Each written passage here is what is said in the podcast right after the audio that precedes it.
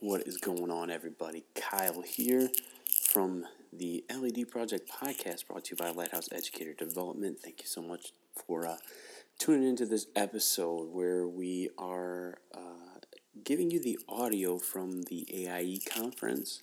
Uh, and it's the panel that Wilkie was a part of, along with uh, Michael Zucker of UTSA, Hamish Brewer, and Michael Bonner. So um, it was such a great conversation. I was lucky to be there to watch it and uh, you know got to ask a question and and do those things. But to see three men you know, from the profession get up there and talk and, and rap and talk shop was incredible. And the passion and enthusiasm and excitement that Michael and Hamish brought um, while we were there as their keynotes was awesome. And they just continued that in this panel. But um, on a personal man, I was super proud of Will the way he just got up there and, and spoke his truth and really um, brought a ton to the conversation. I was super proud of him and, and super grateful to um, Heather Salas and Sean over there at AIE for giving us the chance to um, be a part of it and be a part of that conference so much as it was, um, but also to to allow us to put this audio out. So,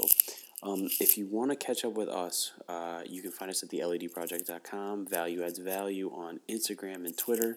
Um, and also, if you're not following Hamish or Michael, you can follow them. Uh, Hamish is the Relentless Principal on- online, and uh, Michael is Michael Bonner. So, we hope you enjoy the AIE panel. Studies predict that student numbers will increase by 3 million, 3 million in the next decade. so, it, do you see this happening in, in your field, at your schools? And this is kind of directed to Michael and to Hamish. I have not seen the, um, the, that's a high number.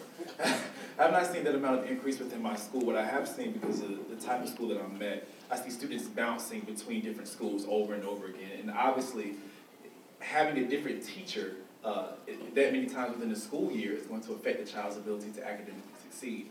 Um, so I think with that problem, we have to find a way to somehow give a, a reins on it to try to build more structure to make sure that that child is in the best environment to do so. It's funny, last week we called a parent about their child misbehaving. The parent didn't even know that the child wasn't at school.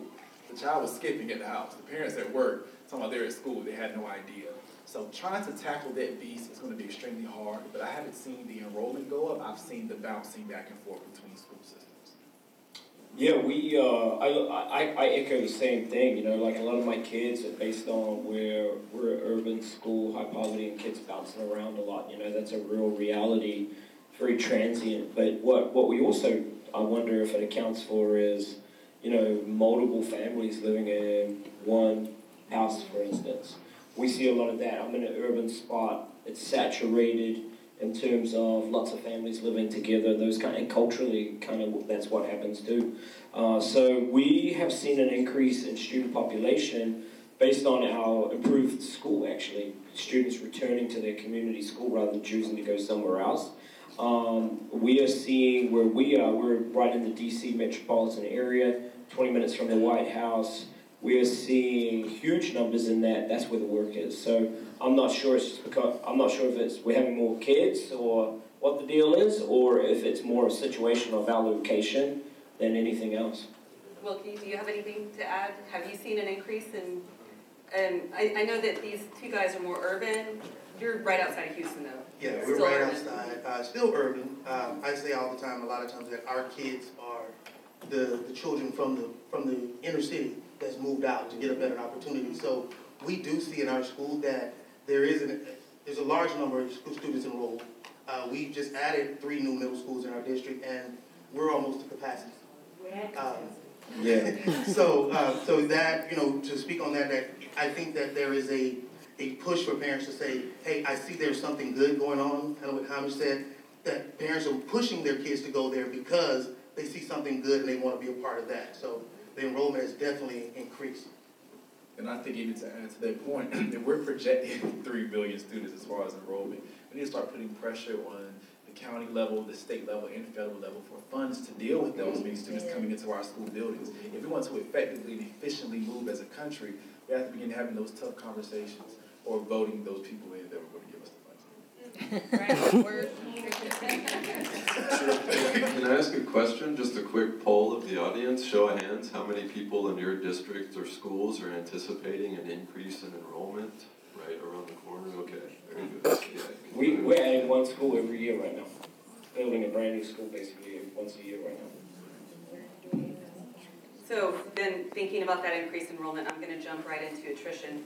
Um, this is also a question for Wilkie Bonner, because I'm really looking for the veteran teacher perspective. And you are a veteran teacher, considered, after, after three years, you're considered a veteran. I didn't know that, guys. Hold on a minute. Uh, but the question is, um, if attrition is the most crucial factor when we talk about the teacher shortage, as veteran teachers, what are the main reasons that you're staying in the classroom? Uh, I know for me, is to make a difference. Uh, I know that most of our kids in our area don't see teachers like me, and they don't see teachers that look like them. So I think that the drive for me is to continue to be an example for them so they can know we can't get, te- teachers are the best ambassadors for the field. If teachers are not being the ones who are getting students excited about it, then we're going to keep seeing the shortage. But as long as students can see that hey, my teacher was cool, he looked like me, he came to class, he rapped with us, he did this, and I still learned a lot. And that success, taste of success mixed with that makes a difference in why I stay, because I get to see that development over time with those kids. I think for me, it's more, it's more legacy minded, my answer, looking at this from a marathon perspective. Um, I'm no longer in it just for the sake of just teaching. I'm in it because I'm almost stubborn in a sense, if that makes sense. I'm in it because I know what people say about the students at my school. Mm. My principal just resigned. I didn't share the keynote. My principal just resigned, which makes my 12th administrator in the past six years. Um, so there are people that are refusing to even apply for the, the administrative job, and there are teachers that are refusing to come to the school. And a part of me is just so stubborn because I know the demographics we deal with 100% free and reduced lunch, and also 98% African American, and they call it a tough school. And I feel like if I can make a change happen here, it can happen anywhere. I'm here to really obliterate any type of excuse from any educator. Oh, my child is going to me. Okay, that's happened to me. Oh, my, my principal isn't supporting me. Okay, I had 12 of them. You know, we can go back and forth with this. But I want to give the person, a point of reference, not like this hero, but a guy to say, hey, he's making this change happen here. And if he can do it there, it can happen anywhere in America. It just really boils down to how bad, how bad do you want to make it happen. So, Michael Zucker, one of the questions that you wanted to ask, ask these guys was about the values driven. Do you have that question that you want to throw out right now? Um, basically, the idea of how do you create, uh, how do you make this appealing for students that are in college that are values driven? How do you make education? You can either answer that or rephrase that question. No, any opportunity for me to monopolize the time and be long-winded, I'm gonna jump right on it. So, um, thanks for the question. So, several directions you can, you know, I could go with it, but I think the, the reason behind this was because I'm thinking, if, anyone's familiar with Dr. Kate Brooks, she was out of Vanderbilt University. So they did some really cool stuff. She was the first ever vice president for basically career planning and development. So a university brought in an administrator to basically serve the primary role of helping all their enrollees crystallize and develop a career plan, right? And so they took assessments, they did a lot of self-awareness work, self-assessment stuff, and it was all pretty much mandated in terms of their admissions and going through and declaring a degree and all the above. The question being, primarily, when you're when you were deciding which direction to go with your education, and I want to give these young ladies who are currently high school students.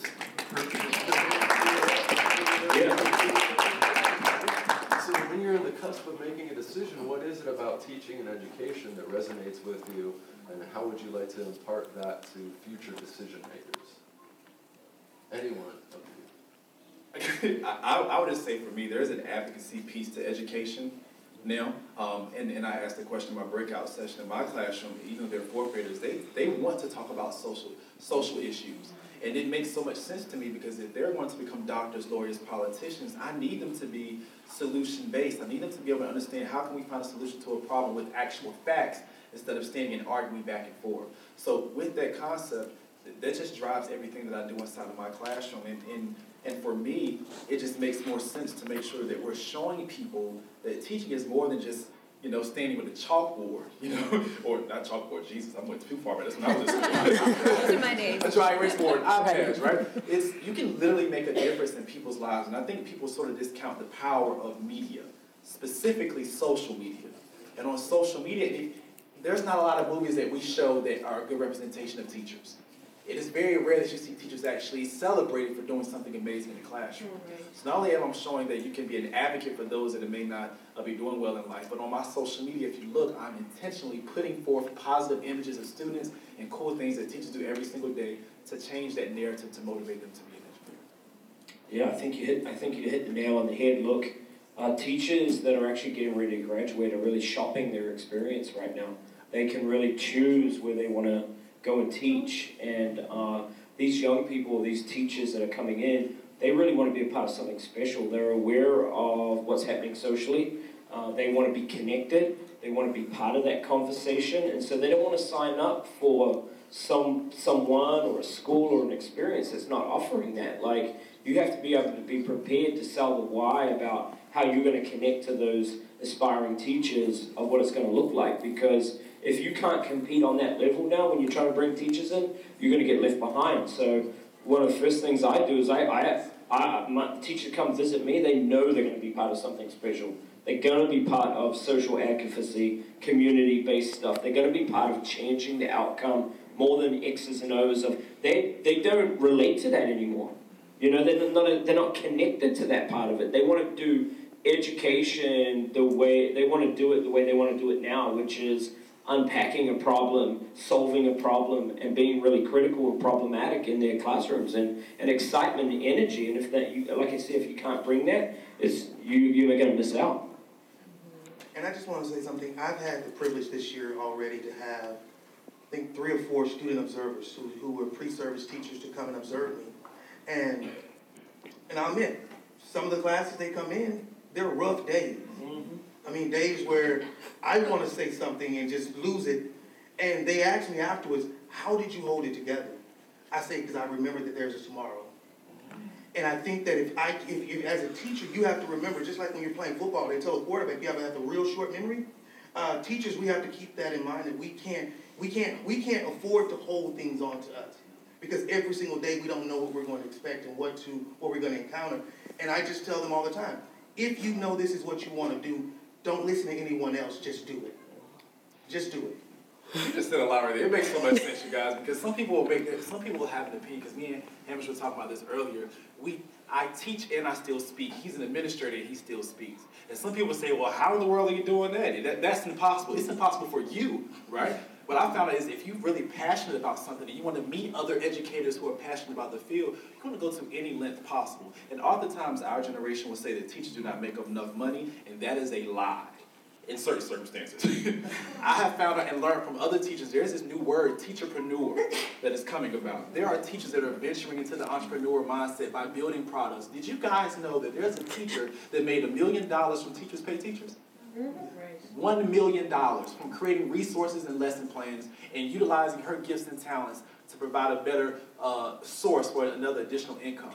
So th- people will throw out that excuse, and then I would challenge them back, well, what kind of gifts and talents and ideas can you bring to the table on top mm. of the teaching that will make your experience so much more fulfilling? I'm sorry, that was a rant. no, that's great, and you actually answered several questions I was going to ask. Um, and I, I, I was thinking about my own experience as a mentor of new teachers and the resilience that a teacher, a new teacher really needs. So I'm just going to throw this question out to see what, what you guys think of it. Um, what do you think you need to do to build that resilience in a new teacher so that they can let that stuff roll off, right? So they don't take it to heart. They can sustain themselves because you guys have found ways to sustain yourself in a career. Yeah, you know, let me jump in on that. Like, I um, spend a lot of time protecting my first year teachers. Like, I want to nurture them, nourish them, and make sure they're successful. You know, I want to set them up for success. And it includes telling them straight out of the gate, this is going to be the hardest thing you ever do. And that when the honeymoon will be over and come November, when it's starting to get grey out and you're leaving and it's dark out in the morning, dark out at night, you're going to get tired. You're that you're going to find a way to have, you're going to find a way to um, find your positivity during that time and break through. And then after Christmas, you're going to start coming back out of it, and you're going to be like, man, I'll never do that again. I know how to do it now. And so, nourishing them and protecting them through that experience so that they're ready. Like, we don't do a good enough job right now of saving our teachers early. Right. We're exiting teachers, and we have to save our teachers early. And that includes giving them the right mentors, giving them the professional development. Just because they're new doesn't mean they shouldn't be getting it, or ensuring that they're successful with a planning day and things like that. So I put a lot of time and energy into making sure that those folks are really um, nourished and successful and taken care of and protected. We have to protect them. You know, it's not it's not okay not to take care of them. Otherwise, they won't make it to year three. You know what I mean? So we owe it to them as the lead educators or the lead administrators that we we're doing them an injustice. I I tell teachers when they interview for me that if you fail here, it's because I failed you. Straight up, it's my job to make you successful. And I, you know, you, you, you hit the nail on the head with what I was gonna say is that I wouldn't be sitting on this stage right now in this great company if it wasn't for a mentor teacher. And my mentor teacher mentored me, and when I say I was at one campus for eleven years, for all eleven years, three of which I was her supervising teacher, she still mentored me. So I can attest to the fact that when you have a great mentor, when you have someone who pours and supports you no matter what you're doing, when you blow it, they don't stop you and, and, and talk down to you. They, they, they, they reflect with you and teach you how to go about your practice and how to get better at the craft and how to grow. In education with teachers, when you mention growth plan, it automatically becomes a negative connotation. I say every first year teacher should be on a growth plan. What do you want to do? Where do you want to go in three years? What do you want to look at? Let me get you already thinking past the hurdle that we know we need to get them past so that we can know what, what are we going to put in place to make sure that you accomplish that. And if we don't do that, then, again, like I said, we have to change the narrative. If we don't, then we're going to keep seeing teachers leave because they don't get that support. 10 seconds here. You know, so it's amazing how many of our processes that are in place have negative connotation. Like, you know, we put these processes in place thinking we're being helpful, but they always end up being I got you. What's that's broken. That system's broken. Like a growth plan is strictly that. It's not to growth plan you out, to growth plan you forward, right? Right? Exactly. So this is very insightful because one of the things we can do is coach our educators via the interview process to ask questions that help them assess the support programs and mentorship that are available with a prospective employer. So Yeah. They should be asking that question.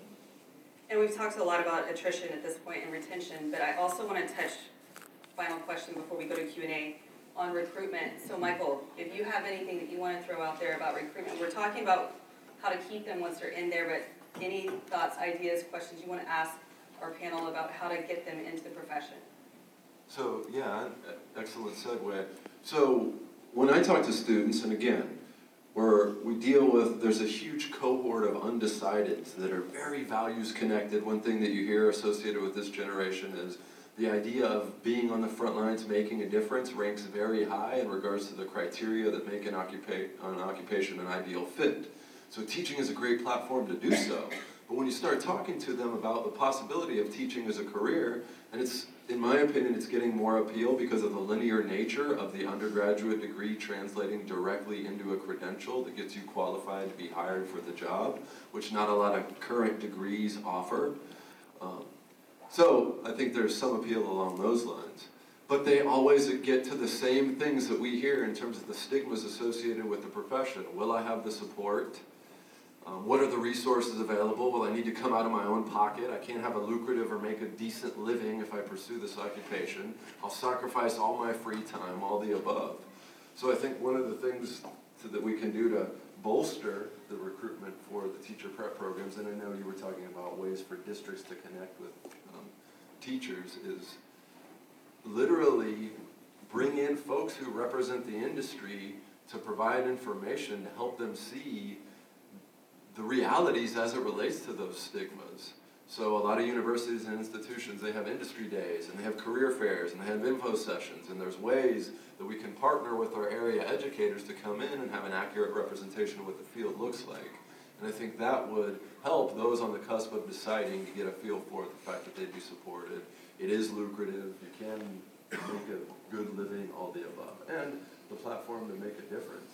But I think in terms of what districts are doing to lose teachers, those become recruiting strategies in and of themselves in terms of what you're doing to retain teachers.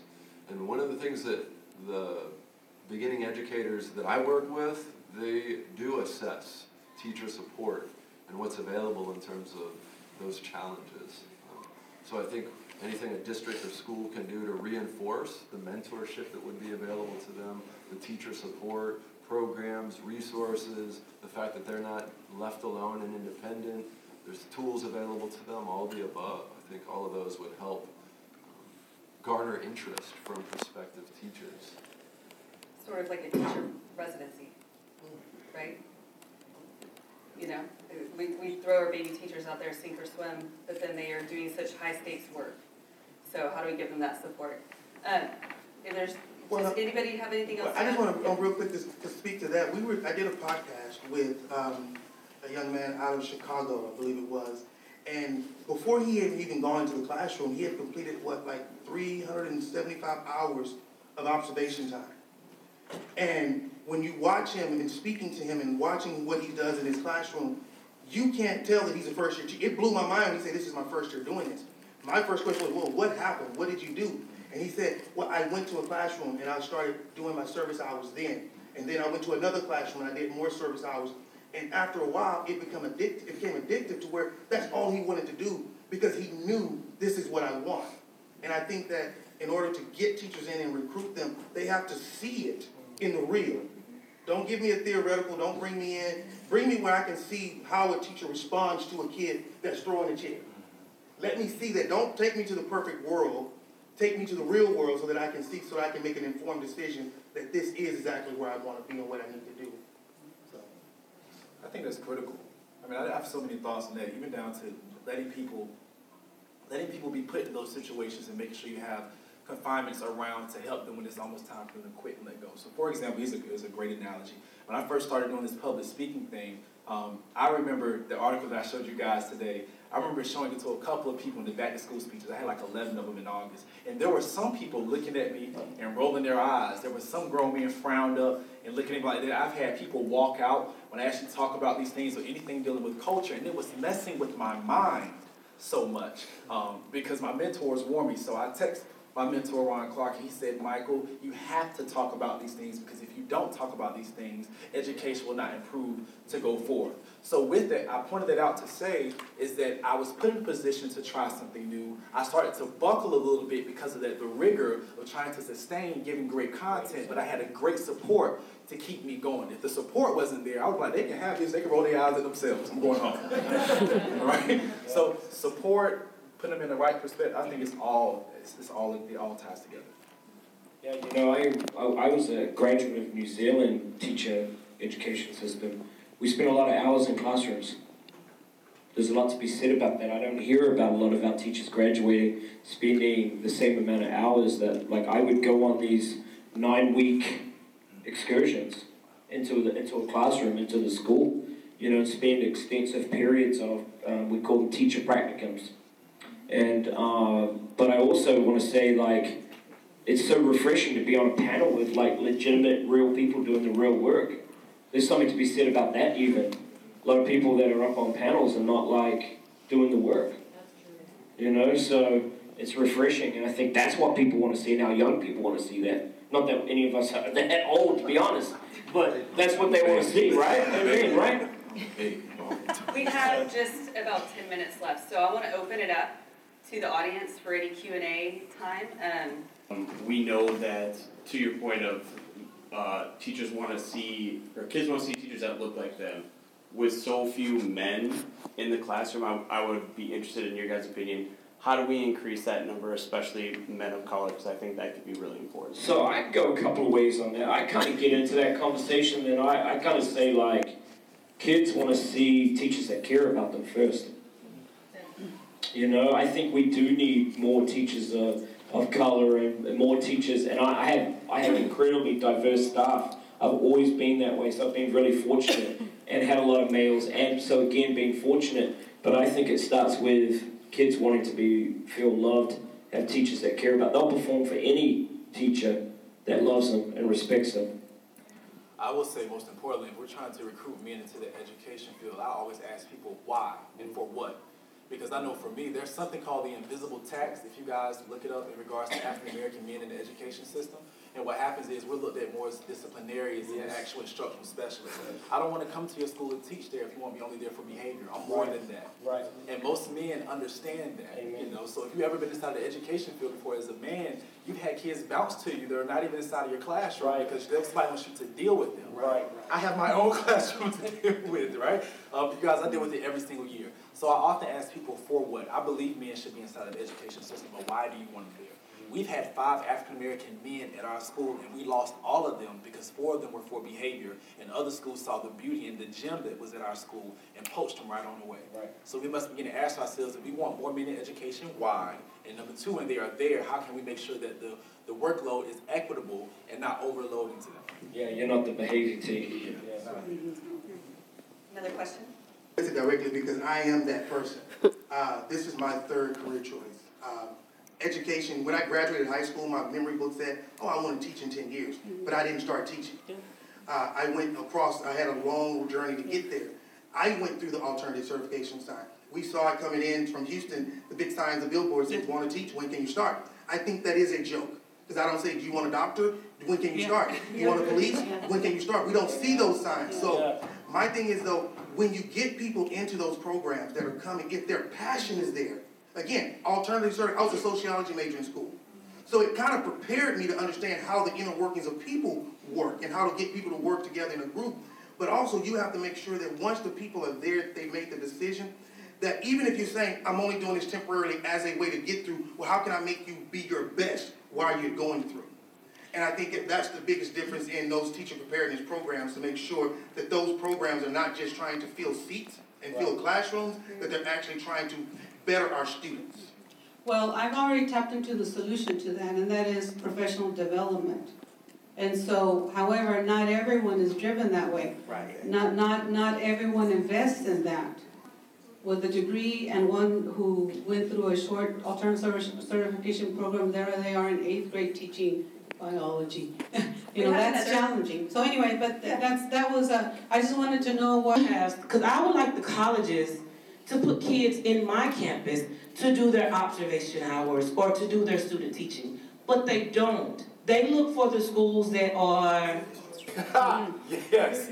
What ended up happening was um, they noticed they noticed the actual difference in how a teacher can go through the East Carolina University is the university five minutes down the street from my school. So East Carolina is this prestigious university, and teachers that graduated there will come to our school and get chewed out of the building, right? East Carolina to actually come there uh, every single day, and they bring them in uh, in droves of multiple. I mean, it's, it's so many people that come in, but the issue is like he was saying, they're not there long enough right? So my practicum was a half a semester. I feel like it needs to go to an entire semester. They need to be submerged inside of the environment so you can be able to teach anywhere. I often tell educators, I don't care if you can teach in an affluent area where most of your classroom is proficient and they can be proficient by themselves. You could be a mediocre teacher by yourself. I'm judging how great of an educator you are if you can go into an area where there is no equity there, you can make magic happen. And that only comes by being in those environments and actually being trained in those environments.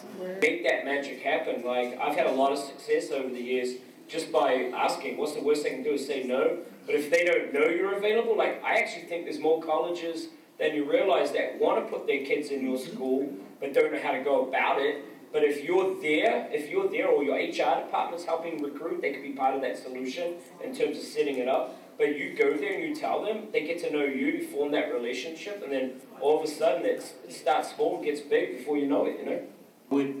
What advice do you have for these new aspiring teachers like us to deal with these troubled kids and like how, how do you think you could change our mindset in dealing with them? I, I would say find out what's going on first. Find, find out what's going on. I had a kid do that for an entire week, and I got so frustrated because he wasn't following my classroom management rules that I was going to go off on this little seven-year-old in my classroom.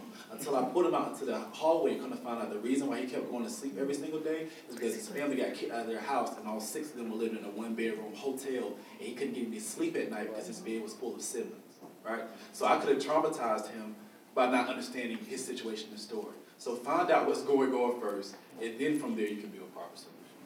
And that would be my, I was gonna say that, be, be yourself and present yourself to them so that they can know, because if they don't ever see anyone being authentic, they don't know how to be authentic. If they don't see anyone sharing, they don't know how to share. Every child learns by watching the, the adults or the older people that are in their lives. If you really want that from them, you do it. You show vulnerability. You show them, share something with them that you've gone through. I share with my kids that I dropped out in the sixth grade, and their eyes get bugged. But I need you to understand that I, I was just like you. I was frustrated with the system, and that in itself will build up that, and as, as he said, that, that jar, that jar of marbles, as Do- uh, um, Dr. Garcia talked about, the jar of marbles of trust, that they'll know I can come to you. And you'll find that those kids, once you connect, you'll never get rid of them, Never. Ever. Yeah, you you'll never drop them. They'll follow you right till they walk across graduation. They'll come get you. Twenty years later. Yeah, seriously. They still hit me up. And defend you too. Yeah, yeah, oh yeah. Uh, the other thing I'll tell you too, and I'm going to give you a different perspective because I agree with these guys. Michael said it this morning during his keynote. He had to take a look at himself when stuff wasn't working right in his class. You know, your classroom is feedback on your instruction. So I want to leave that with you. Like, think about what is it that you're putting in front of your kids? Are they engaged with it? If they're bored and you're bored, everybody be bored. You know what I mean? So think about it like that. You're all nodding, you know, like seriously, if you're teaching it and you're bored and they're bored, you've got to make a change. And, and, and it's okay. It's okay to get it wrong. I mean, I don't know how many lessons I started over the years, and I looked at them and I'm like, well, none of us is enjoying this. Let's start again. You know what I mean? It's okay. Like, that's okay. But if you keep doing it, that's the mistake. So don't feel bad. Just look for that opportunity or, or engage them. Like, I, I learned the Fortnite dances, you know, like, you know what I mean? Like, I can't dance a shake, but you know what I mean? But the kids, the, the kids like. I dare you guys to do one fun thing in your classroom next week and send me the video on Instagram. Yeah. One thing that you enjoy and send it to me on Instagram. And watch how the energy in your classroom will completely change the whole year. Mm-hmm. It's going to change the whole year. Do one thing that you absolutely enjoy yeah. and watch how they shift to your energy because energy cannot be created or destroyed, it's only transferred. Amen. Woo!